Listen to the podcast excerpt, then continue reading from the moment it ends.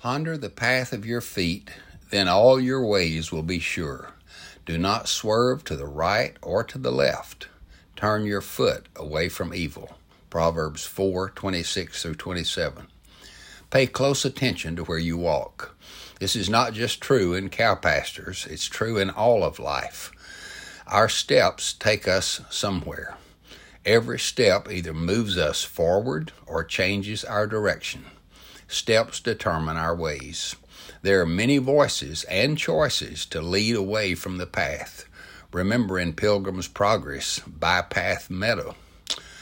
Our feet can so easily move to the right or to the left, and Satan does not care which ditch we fall into. The way is straight and narrow that leads to life. Jesus is both. He is the way and the life. Let him direct your steps and let him be the path in which you walk. Give serious, diligent attention to every step. Thank you, Jesus, that you are the way and the life. We delight to walk in you because you are our guide and our destination. Amen.